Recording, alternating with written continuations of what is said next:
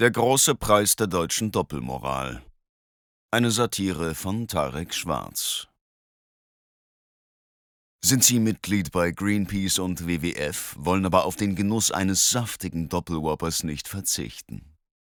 Fahren Sie Ihre mit Pappschildern bewaffneten Kinder im SUV zur Fridays for Future Demo? Regen Sie sich über den Pflegenotstand auf, sind aber der Meinung, dass ungeimpfte Pflegekräfte nicht mehr arbeiten dürfen? Tanzen Sie mitten in einer Pandemie für die Rechte der Regenbogenfraktion auf einer öffentlichen Großveranstaltung wie dem Christopher Street Day und finden Sie diese Spaziergänger aufgrund ihrer verantwortungslosen und unsolidarischen Haltung einfach schrecklich, während Sie selbst mit 100.000 Menschen in Berlin gegen den Russland-Ukraine-Konflikt auf die Straße gehen? Dann heißt es nun herzlichen Glückwunsch, denn Sie haben ihn gewonnen, den großen Preis der deutschen Doppelmoral.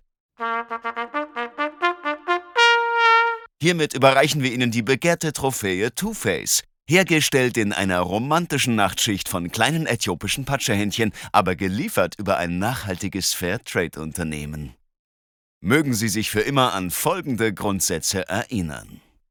Erstens. Die Ausübung des im Grundgesetz verankerten Rechts auf Demonstrationsfreiheit, Artikel 8 Grundgesetz, gilt zwar für alle Menschen, die Legitimität einer Demonstration ist hingegen vom politischen Anlass abhängig. In der Praxis bedeutet das, Großdemos für den Stolz von Minderheiten und gegen einen Krieg im Ausland sind legitim, aber kleinere Versammlungen und Spaziergänge gegen die deutsche Corona-Politik sind unerhört, weil demokratiefeindlich, unverantwortlich und böse. Zweitens. Verwandeln Sie jede Sachfrage in eine Frage von Gesinnung oder Identitätspolitik. Damit schlagen Sie der nervigen Logik sämtlicher Schwurbler ein Schnippchen, denn Sie wissen, nicht die Sache selbst ist entscheidend, sondern die Frage danach, wer sie vertritt. Sobald also die Falschen eine Demonstration anmelden oder die Richtigen plötzlich mit den Falschen paktieren und dadurch zu den Falschen überlaufen, brauchen Sie keine Argumente mehr.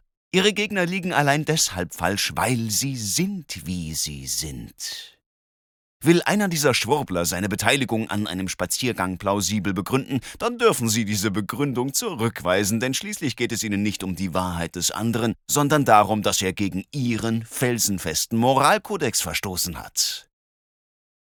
Drittens. Bekunden Sie, wann immer es geht, Ihre weltoffene und tolerante Haltung. Geben Sie sich gegenüber Ihresgleichen betont pazifistisch, malen Sie sich Herzchen auf die Wange, kaufen Sie Ihre Kleidung im Second-Hand-Laden und besuchen Sie sämtliche Vorlesungen über Diskriminierungsprävention.